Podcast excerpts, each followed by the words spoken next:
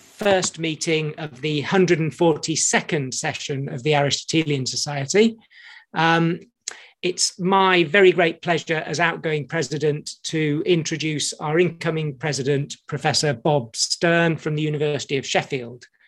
Um, as I'm sure many of you know, Bob works both on the history of philosophy and in that area in particular on 19th century post-Kantian German philosophy, especially Hegel. And he also works on contemporary issues in epistemology, metaphysics, ethics, political philosophy, and the philosophy of history. His books include Hegel, Kant, and the Structure of the Object, his commentary on uh, Hegel's Phenomenology of Spirit, a collection of his own essays on Hegelian metaphysics, Transcendental Arguments and Skepticism, Understanding Moral Obligation, Kant, Hegel, Kierkegaard, Kantian ethics, value, agency, and obligation, and the very recent The Radical Demand in Løgstrup's Ethics.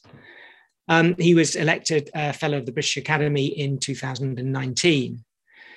His paper today is How is Human Freedom Compatible with the Authority of the Good? Murdoch on Moral Agency, Freedom, and Imagination. So, with that, I'll hand over to Bob um, to give us his inaugural as president of the Aristotelian Society. Thank you very much, Bill. Um, it's a great uh, privilege, although a slightly daunting one, uh, to be here. And thank you to the Aristotelian Society for electing me. Um, I'd also like to thank Bill very much at this point of handover um, for his great stewardship through a very difficult year chairing nothing but online meetings and not even some nice meals to to go with the presidency. And and uh, I'm sure he's welcome to join us for meals at any point when if and when we get back to them. But thank you Bill uh, for all your work. And um, just to say that there is a handout which I think you can get on chat to download. It's a rather boring handout just of quotes um, but I thought that might be useful in case people want to discuss specific passages. Um, so I'm going to do this as a PowerPoint presentation. So I'm just going to share the screen before I get started. So just give me the usual awkward moment of setting things up. Um, okay, I hope that's all right. I'm getting some nods. Great. So, as Bill said, yes, the title is a quote from Murdoch How is human freedom compatible with the authority of the good? Murdoch on moral agency, freedom, and imagination. Um, and I'm going to start the paper with a puzzle or an aporia, which I hope I'm going to be able to resolve with help um, of uh, from ideas from Iris Murdoch. The, the aporia arises out of two incompatible but plausible looking views on the nature of rational agency and their relation to moral action. And I'm going to illustrate the puzzle by considering the familiar example of the Good Samaritan. So I'm so sure you all know this uh, example and text, but just to remind you, uh, a man was going down from Jerusalem to Jericho when he was attacked by robbers. They stripped him of his clothes, beat him, and went away, leaving him half dead. A priest happened to be going down the same road and when he saw the man, he passed by on the other side. So too a Levite, when he came to the place and saw him, passed by on the other side.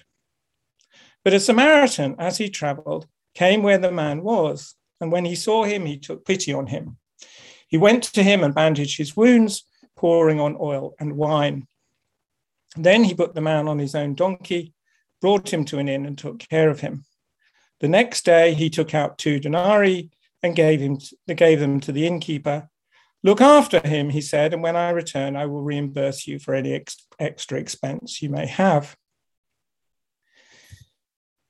Now, obviously, this is uh, a parable um, designed to answer a specific question uh, put to Jesus who is my neighbor? But I still think, aside from just being a parable, the Good Samaritan is seen more generally as a kind of ethical paradigm or exemplar of moral goodness. Why, you might ask? Well, one reason, I think, is obviously because he helped the traveler and the others didn't. Uh, the priest and the Levite passed by on the other side. But also, I think the way in which he came to help the traveler is significant in our thinking of him as a paradigm. So, two features of his action arguably make him a paradigm of this sort. First of all, the Good Samaritan acted without a sense of duty. He just sees the traveler needs his care, which he recognizes out of concern or love or compassion or pity, splanchnizomai, for the traveler. And the other feature of his action is that the Good Samaritan has no desire, apparently, to do otherwise or to act differently. And these thoughts are related, arguably. The sense of duty, one might say, only arises if one feels that what is right to do constrains some desire to do otherwise, and hence becomes binding as a kind of obligation. So, this is a point made, I think, by Kant in talking about necessitation, Schiller and Løgstrup in talking about the Kantian Samaritan, and arguably Williams in talking about one thought too many. So the Good Samaritan, as we think of him, um, simply seems to have a reason to help the traveler and acts on it. At the same time, he's not thinking he has a reason to do anything else except to help the traveler. Well, what other reasons might he have had?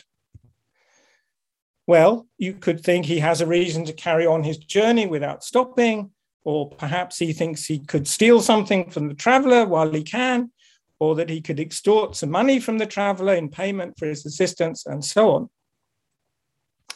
And if that were the situation, he would then arguably have competing reasons to act. And we could picture the Samaritan as choosing between different options and so deciding to do one thing rather than the other. But suppose we did think of the Good Samaritan that way, would he really be the Good Samaritan? Um, to be good in the way that makes him the kind of paradigm he seems to be, it appears that the only reason he has is the reason he has to help the traveler. To use McDowell's term, all other reasons would be silenced. They just wouldn't figure in his view of the situation or in his deliberations. But then, of course, he wouldn't be faced with any choice or decision. To the Good Samaritan, the only reason he would have is the reason he has to care for the traveler. And so there's no deliberation about this or decision whether to act this way or not. That just wouldn't arise for him. So he's not thinking, faced with this choice, I'll do A rather than B.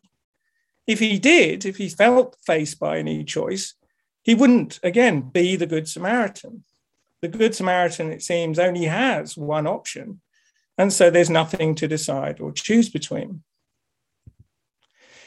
Now, this isn't to say it's not that the Good Samaritan could not do otherwise if he wanted to, and or and nor is it to say that it's somehow metaphysically impossible for him to do otherwise because he's causally determined and so on.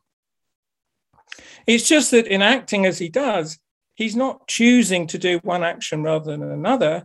And so he's not exercising his will in that sense. But now, suppose the Good Samaritan found himself in a more complex situation. So perhaps there are several people for him to help. In this case, the Good Samaritan now has competing reasons which must be weighed up. And so there's no obvious silencing.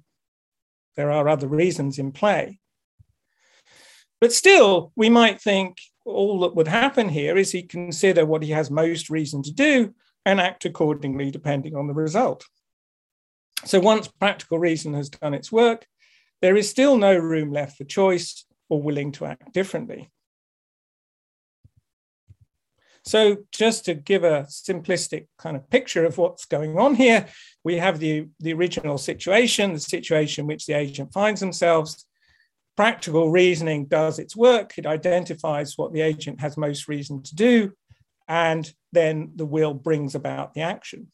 That's all that the will is doing um, in this picture. Now, it seems to me the Good Samaritan, looks pretty attractive as both a moral and a rational agent. As I said, he's a kind of paradigm uh, or exemplar. He's guided in his actions by what he has most reason to do. He acts accordingly without hindrance from any non rational forces or external constraint. And so his will follows his reason in a way that is unimpaired by acrasia, unreflective desires, irrational drives, or forces beyond his control from outside. And nor are we thinking that his action is explained merely mechanistically and thus deterministically, but we're appealing to reasons. Uh, we're in the space of reasons, as people say. So, given all this, we might also take him to be free. But now I want to consider um, objections to this view. And in particular, I'm going to focus on recent work by Ruth Chang, uh, a paper on normative powers and related work, in which she rejects what she calls the orthodox view. So, on this view, rational agency, she puts it, is a matter of recognizing and responding to reasons, so that, free, so that our freedom in being a rational agent consists in our capacity to recognize and respond to reasons in this way. But Chang is dissatisfied with this kind of account. She argues instead for a more uh, for a picture that she calls more agent-centered, an agent-centered way of thinking about rational agency.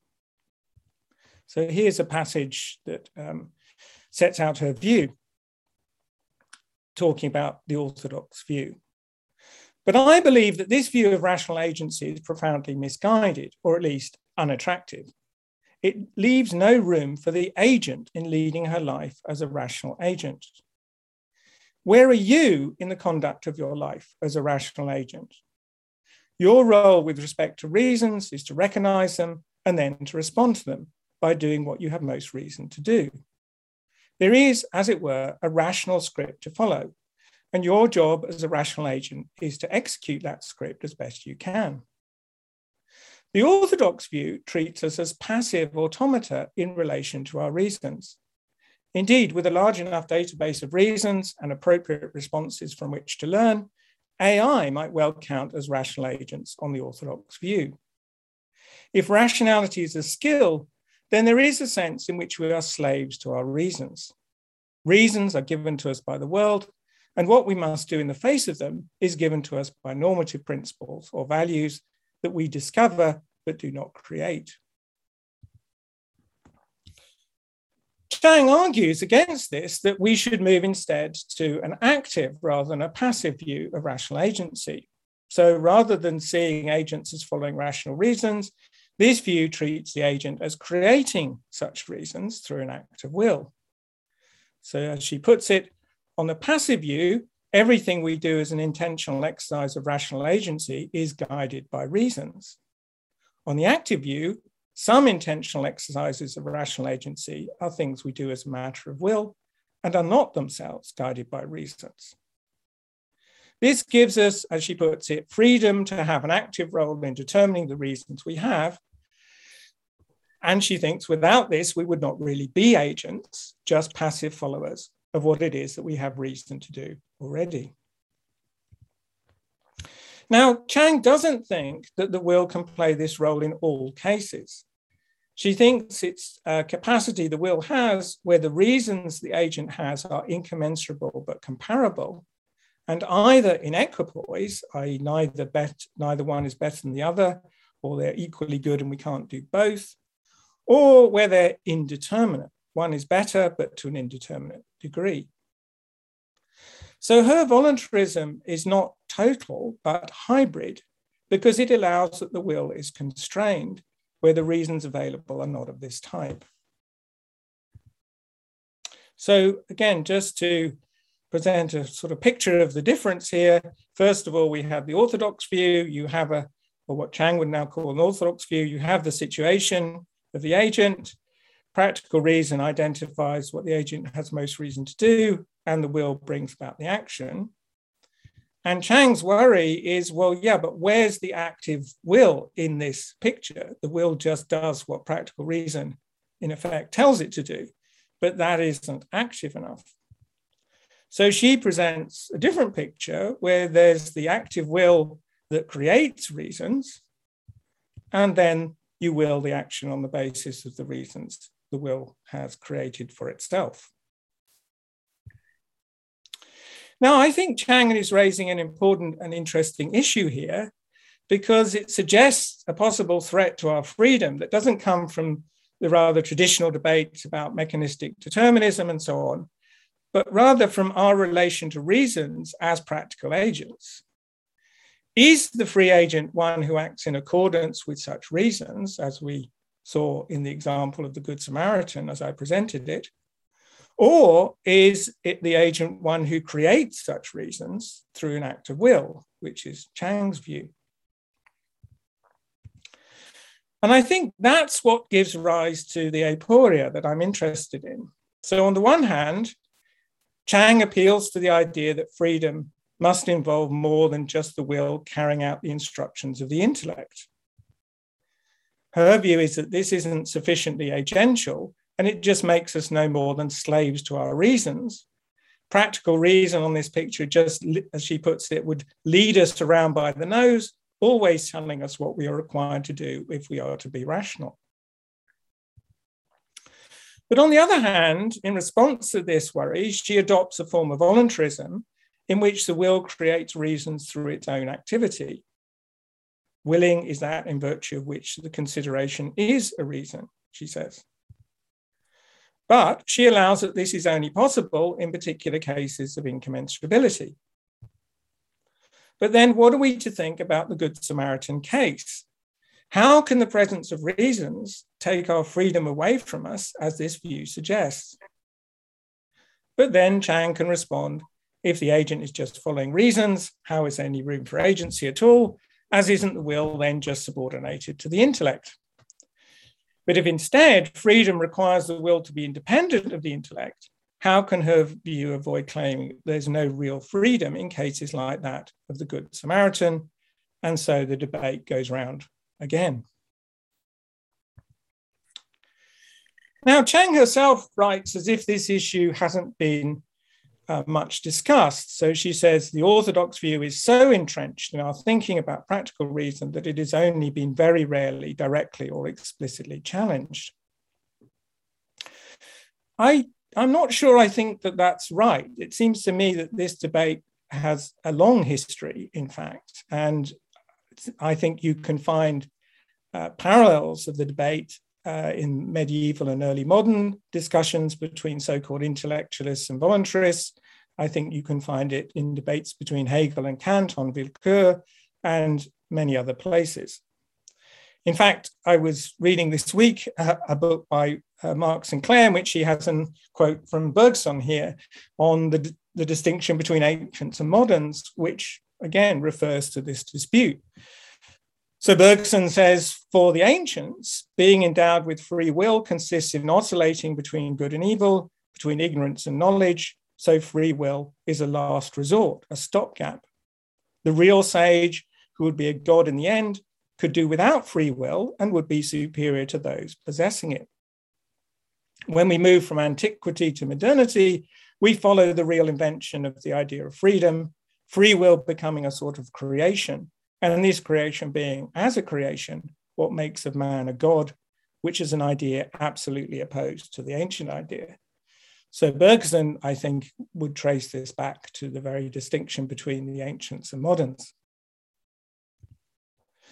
But I'm not going to dwell on this history, uh, interesting though I think it is, but I'm going to focus on a more contemporary figure, namely Iris Murdoch, because I think not only does she relate to this history, but um, she may also offer us a way to resolve the aporia. So I'm first going to consider where, where Murdoch stands on these questions, and then I'm going to see how she might help us.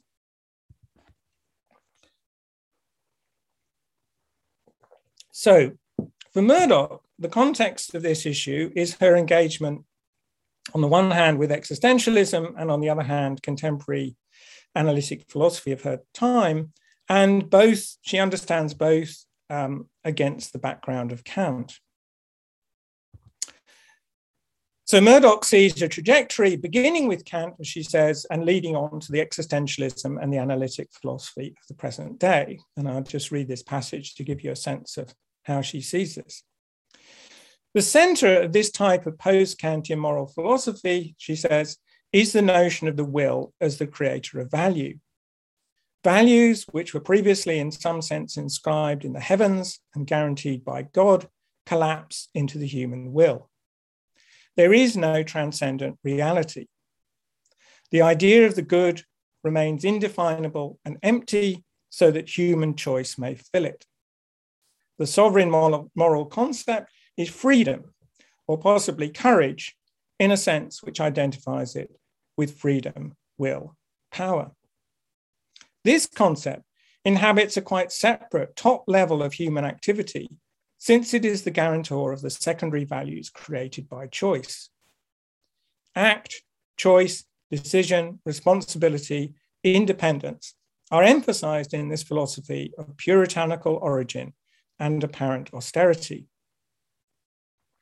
It must be said in its favor that this image of human nature has been the inspiration of political liberalism.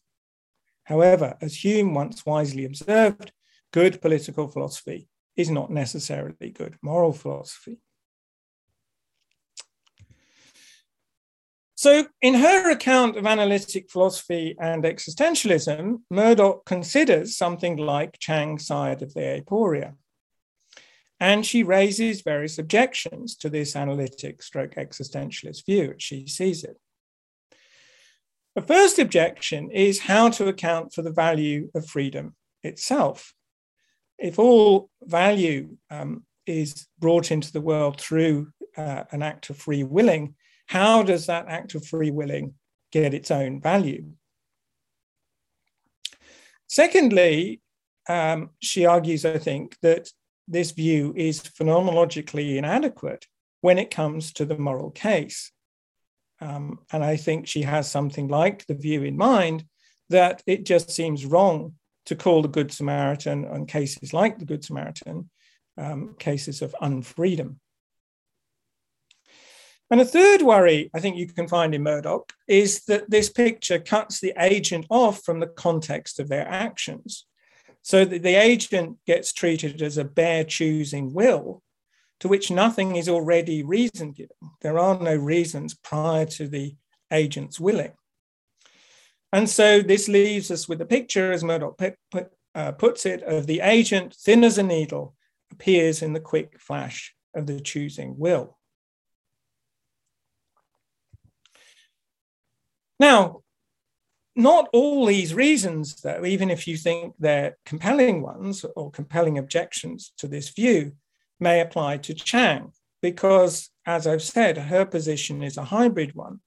And so, on her view, it's not the case that all reasons are created as uh, you might think they are on, on the view that Murdoch's criticizing. So, when it comes to the first issue of how to account for the value of freedom itself, um, Chang can appeal to independent reasons to act freely. And when it comes to the third issue of the worry about cutting the agent off from a context of reason, uh, a, uh, uh, a context from the context of their actions, which then treats the agent as a bare choosing will, again, Chang can allow that there are some situations that are reason given. So the agent can be, as it were, embedded in a context of reasons. So those two worries may not apply um, so sharply to Chang. But what about problem two or objection two? Um, I think there's still the worry that uh, Chang's picture, Murdoch might say, fails to apply convincingly to the moral case, to the case of somebody like the Good Samaritan, where it seems wrong to call the Good Samaritan unfree. So, as Ravaisson puts it again in a, in a quote from Mark Sinclair's book, um, the sage cannot not do good. Is he any the less free for that? That's the the intuition that seems to ch- seems to tell against Chang's view. So Murdoch uh, develops a position uh, on the basis of these criticisms, that contends that freedom is more a matter of vision rather than a matter of choice. As she puts it, freedom is not choosing, that is merely the move that we make when all is already lost. Freedom is knowing and understanding and respecting things quite other than ourselves. Virtue is, in this sense, to be construed as knowledge and connects us so with reality. So, on this account, freedom involves seeing the world rightly and acting accordingly, and so is more about knowing rather than choosing. And I think it's important to see that on Murdoch's account, this knowledge constitutes freedom because it enables us to escape from the neuroses and fantasies within which we imprison ourselves by turning us away from those fantasies. So we've seen that Murdoch, I think, can raise significant concerns about Chang's side of the aporia. But I think it would also be wrong to treat Murdoch as wholly insensitive to the other side of the aporia, and thus to be simply dismissive of the concerns raised by someone like Chang. After all, um, the, the title of this paper um, is How is Freedom Compatible with the Authority of the Good? where Murdoch is precisely raising a kind of question that um, uh, is at the center of um, Chang's concerns. And Murdoch goes on definitions and revelations of the good seem to preclude the spiritual value of free adherence. So Murdoch herself sees a problem here that needs addressing, the kinds of a kind of problem that Chang herself has raised.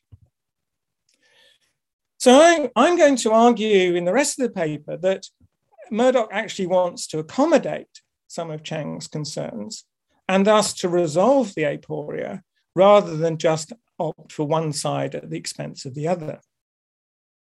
So I'm going to argue that yes, Murdoch does talk about obedience and necessity. But in doing so, she's not meaning to subordinate the will to reason or agency to knowledge because I think the idea is that she also sees a place for will and agency in making us aware of the good and thus in considering what we have reason to do. And I think this can be seen particularly in her account of imagination and also of the associated account of attention. And so that's what I'm going to discuss now in more detail. So, in discussing Murdoch on the imagination, I'm going to focus on a paper called The Darkness of Practical Reason, one of Murdoch's great titles. Um, and published, this was published in 1966 as a review article um, on Stuart Hampshire's book, Freedom of the Individual. It's not one of her most famous papers, but I think it's a very interesting one. And um, it actually is the one that contains the quote I've used in my title. Murdoch makes similar criticisms of Hampshire elsewhere, particularly in the idea of perfection. And she also has other discussions of imagination, particularly in Metaphysics as a Guide to Morals, chapter 11. So, in The Darkness of Practical Reason, in the paper, Murdoch accuses Hampshire of working with a strict dualism of will and of reason, and as a result, being unable to properly accommodate the imagination. So she puts it Hampshire relegates imagination to the passive side of the mind. And he therefore regards it as a side issue, which is, as she puts it, not even mentioned in his main argument. He just treats imaginings as drifting ideas. And Murdoch argues that Hampshire is, in a way, forced to bypass the imagination because this word, as she puts it, may be used to name an activity which is awkward for his theory, as it doesn't fit into his dualism of will and reason. So here's a, a longer passage. I should like to use the word imagination, in a sense more like its normal one, to describe something we do a great deal of the time. This activity, which may be characterized by contrast with strict or scientific thinking, is, like so many totally familiar things, not easy to describe, but one might attempt a description as follows a type of reflection on people, events, etc., which builds detail, adds colour, conjures up possibilities in ways which go beyond what could be said to be strictly factual. When this activity is thought to be bad, it is sometimes called fantasy or wishful thinking. That we are all constantly engaged in this activity is something which Hampshire chooses to ignore, and he selects his vocabulary accordingly. End of the quote.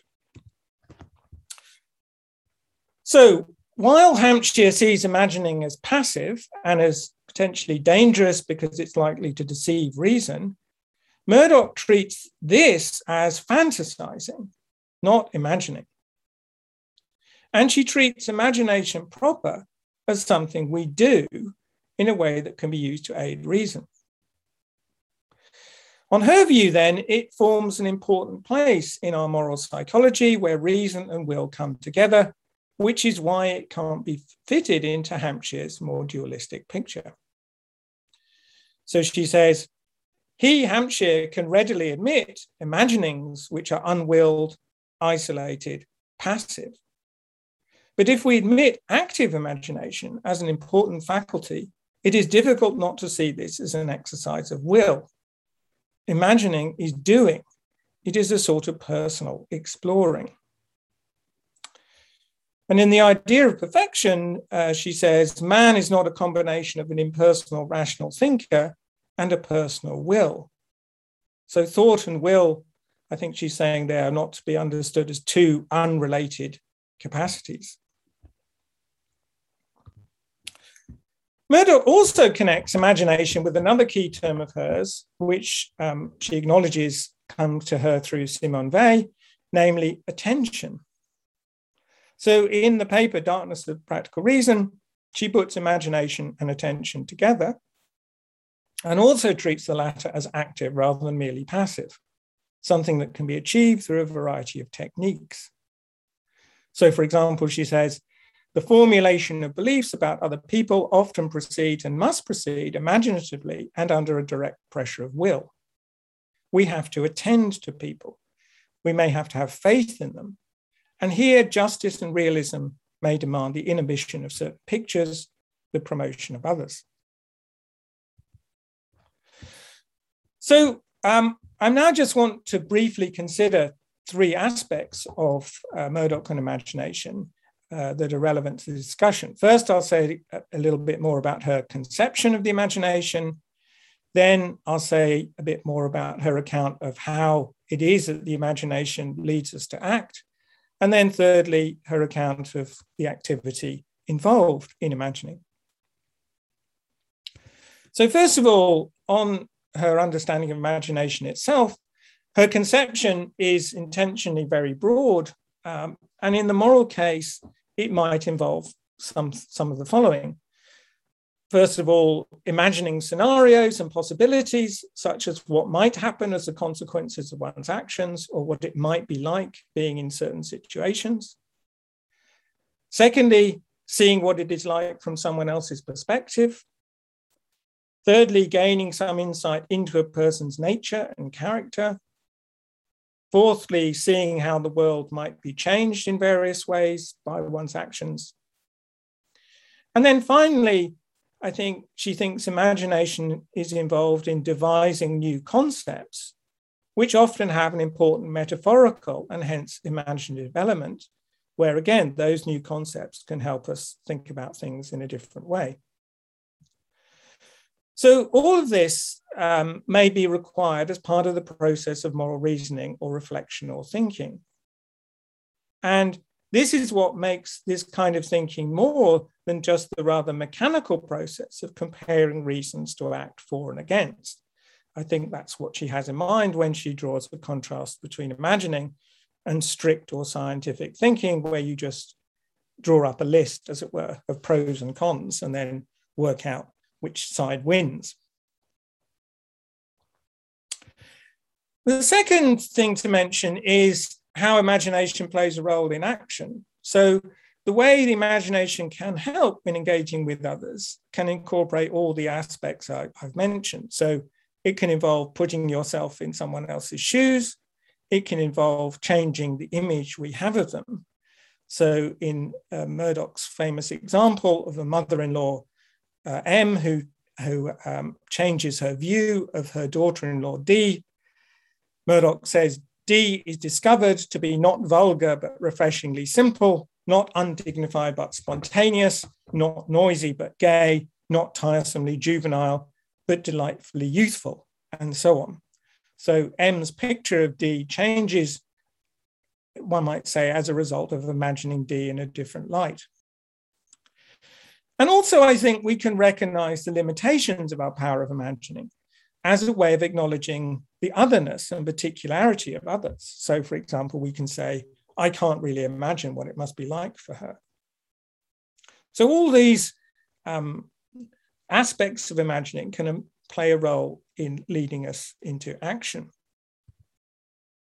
And then finally, what about the role of activity within imagination itself? Well, I think the view Murdoch has is that we can be active in our imagining by deploying it in our considerations of the situation and also coming to question how well our, man, our imagination has worked and taking steps to employ it better. So, for example, we might work to pay, pay more attention in a certain situation, or we might try and adopt different metaphors, images, and concepts, or we might try to set aside the distortions of prejudice or fantasy, or we might just acknowledge that our imaginative efforts have failed and they might need reworking as uh, we try to imagine things differently. So for Murdoch, all this is all these are forms of mental activity that the subject undertakes in imagining.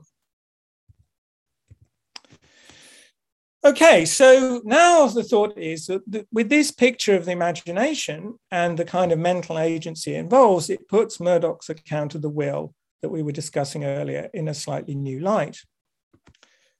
So her account now, it seems to me, doesn't straightforwardly fit with the one that concerns Chang of a will that's entirely subservient to reason and therefore leaves out agency. It's true that for Murdoch, choice has a diminished place at the point of action.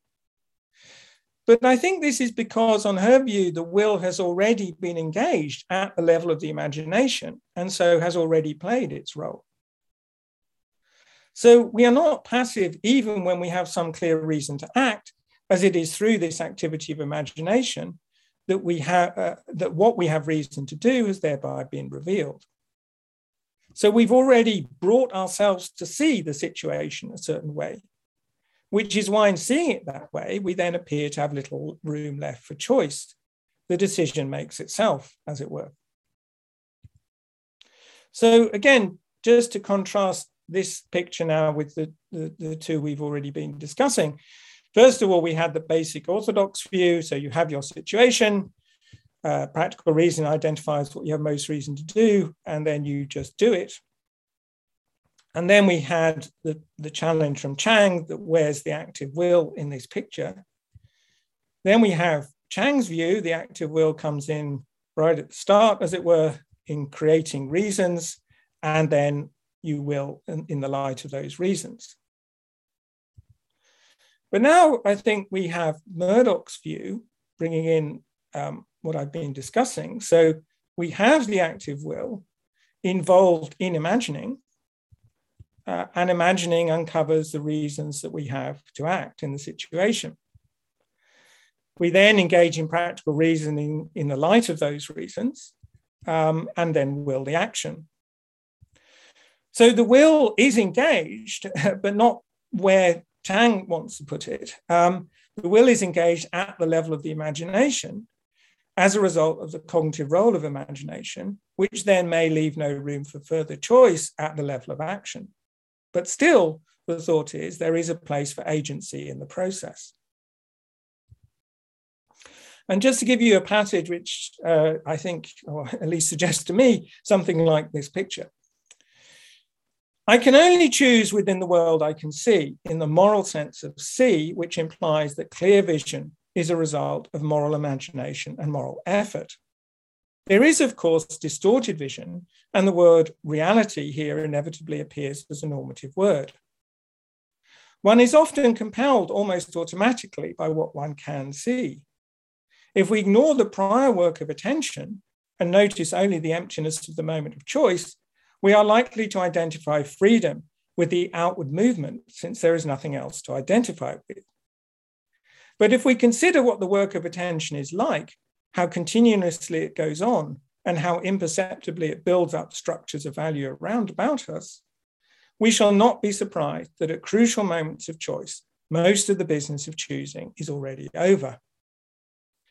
This does not imply that we are not free, certainly not, but it implies that the exercise of our freedom is a small piecemeal business which goes on all the time and not a grandiose leaping about unimpeded at important moments.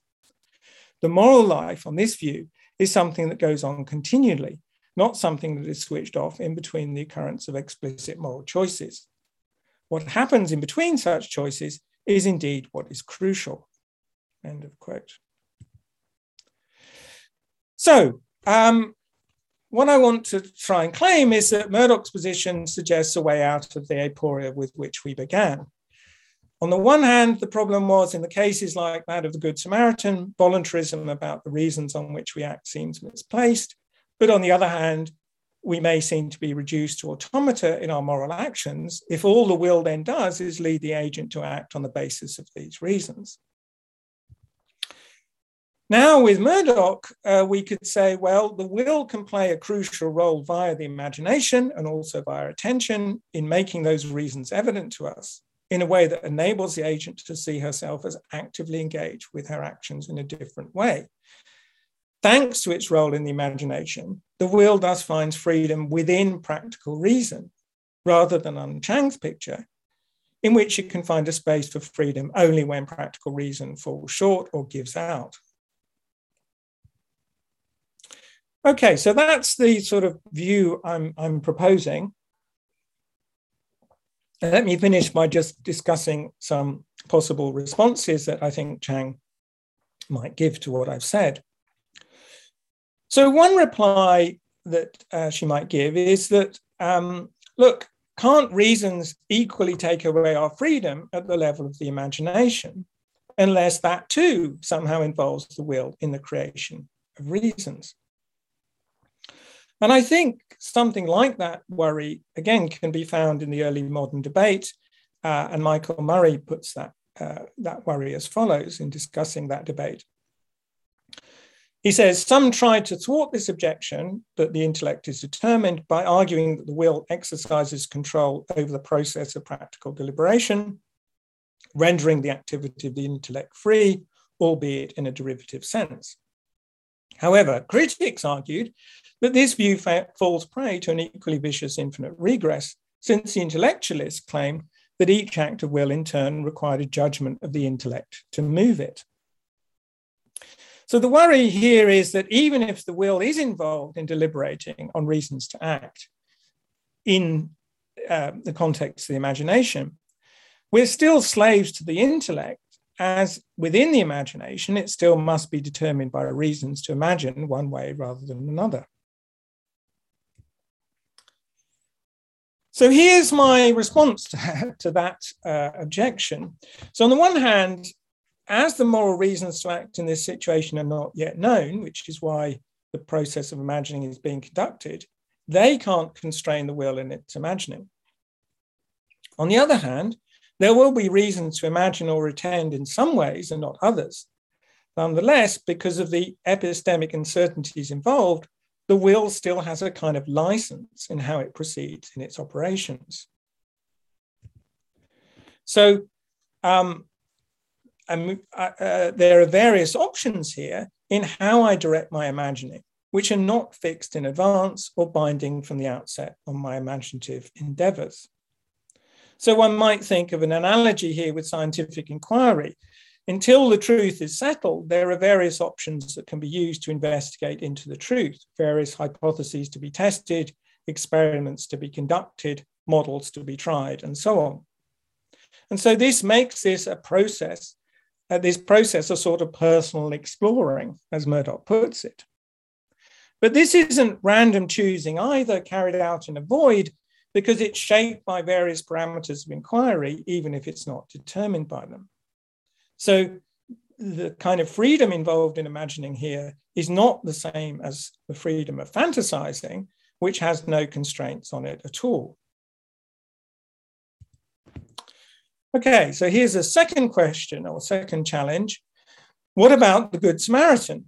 Um, so you might say, well, look, you started with the Good Samaritan, but uh, he also doesn't seem to be using his imagination in the way that you've suggested. Because again, the whole point I was making was that the Good Samaritan isn't deliberating about whether or not to help the traveler. So he's not doing any of this personal exploring. And so, does that mean that on my account or on this account, he's unfree? The response to that worry, I think, is to say, look, in seeing the traveler as he does, the Good Samaritan's capacities for imagination and attention will have been sufficiently engaged to still make it the case that his agency has been involved. But it, this doesn't have to be at the point of seeing the needs of the traveler, but in having developed a view of the world in which that perception takes place, perhaps not always fully actively, but often mediate passively. So this gives this previous work, as it were, gives the practical um, perspective in which he acts a perspective which can thus claim to be his. So, to use a rather sort of corny example, we might think of the skilled tennis player. There's no deliberation at the point of making the shot, but there's lots of prior use of agency in building up to that point. And thirdly, a third then worry is that this is still, in the end, not enough to give Chang what she wants. She might allow that Murdoch is right, that the will is involved when a moral agent imagines and attends, but uh, it still doesn't engage their very selves, as she puts it, which she thinks cannot occur in recognizing and responding to reasons, even if this involves an active imagining and attending, but only in the activity of creating those reasons. Only then, she might say, is the self fully engaged. Now, my, my response to that worry is to say that perhaps it underestimates what Murdoch takes to be involved in imagining and attending in the moral case, and in particular, the kind of struggle and thus engagement that this can often require. So, on Murdoch's account of these cases, the will doesn't just guide the imagination in conditions of uncertainty, but it also involves us taking a stand for or against certain pictures we have of other people and our relations to them, perhaps struggling to hold on to the right way of seeing and to resist the wrong one, as, for example, in the, the M&D case. So I think there's more room for the idea in Murdoch's picture that the self thereby commits itself to a position in the way that Chang wants. So here's one passage mentioned earlier that suggests this kind of response. Murdoch says the formulation of beliefs about other people often proceeds and must proceed imaginatively and under a direct pressure of the will. We have to attend to people. We may have to have faith in them. And here, justice and realism may demand the inhibition of certain pictures, the promotion of others. So again, in the case of M and D, the mother-in-law has to actively suppress her various prejudices and preconceptions about D in order to see D rightly. Where this involves the will in not just choosing, but engaging with this process in which we thereby commit ourselves. And I think Murdoch can also agree with Chang that if reasons always decisively fixed how we should act, this would deprive us of the possibility of making the kinds of choices that define our individual identity, as when we choose one career over another, or one partner over another, or even one football team over another.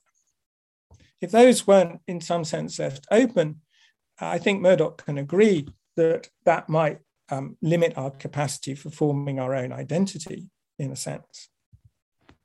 And I think Murdoch can also agree that even in the moral case, reasons can fail to determine action completely, for example, in cases of dilemmas or cases of imperfect obligations. So I think we have to be a little bit careful and perhaps qualify Murdoch's claim here, where she says, if I attend properly, I will have no choices. And this is the ultimate condition to be aimed at. The ideal situation is to be interpreted as a kind of necessity. I think we can interpret Murdoch here as saying that this is the ideal in situations like that of the Good Samaritan. As we've said, we shouldn't think of the Good Samaritan as making choices. But I don't think she has to be read as saying all moral situations have to be like this. But still, unlike Chang, Murdoch won't see these indeterminate moral cases as the special ones that alone make freedom possible. Freedom is still possible in her account, uh, on her account in the Good Samaritan cases. But I still think in adopting Murdoch's approach, we're not just back with what Chang rejects as the orthodox account. For in acting how they do in the light of this situation, the agent can feel they have a, had a role in determining for themselves how to act, in building up their moral outlook. Not by creating a reason for themselves, but by guiding and developing their capacities of imagination and attention, which give rise to that outlook and hence to their ethical perspective. So to see that I think Murdoch isn't back just with the orthodox view, we could contrast Murdoch's position with a passage that um, Justin Broackes mentions in his introduction to a collection on Murdoch from T.H. Huxley. So Huxley writes, if some great power would agree to make me always think what is true and do what is right, on condition of being turned into a sort of clock and wound up every morning before I get uh, before I got out of bed, I should instantly close with the offer. um, now, I think there is something kind of spooky about that position and slightly creepy about it. Um, because, of course, it leaves out the role of the agent in coming to understand what is true and good in a way that I think Murdoch would also reject. For Murdoch, the action is not that of an automaton or a piece of clockwork, which simply responds to information provided from elsewhere. Rather, this is information that the subject has arrived at in a way that involves the will, in a world which they have discovered using their agency, not as merely passive receptacles, in the manner of some robot or uh, clockwork machine. So, uh, to conclude, I'd like to try and claim that the aporia is resolved. Murdoch shows us how to move beyond the dualism of will and reason that the aporia concerning freedom in moral action relies on. On the one hand, Chang is right that we would lack freedom if practical reason just led us round by the nose. But she is wrong that the only way to avoid this is if we create reasons, just as the post Kantians are wrong that the only way to avoid this is if the will can step back from the intellect in making rationally ungrounded choice. For it can also be avoided if we control imagination and attention and thus exercise our agency within practical reason itself. And finally, for Murdoch, through this process, we also become free in a different sense, as through knowledge of the good, we escape the falsifying veil in which we trap ourselves. Thanks very much, and I'm looking forward to your questions.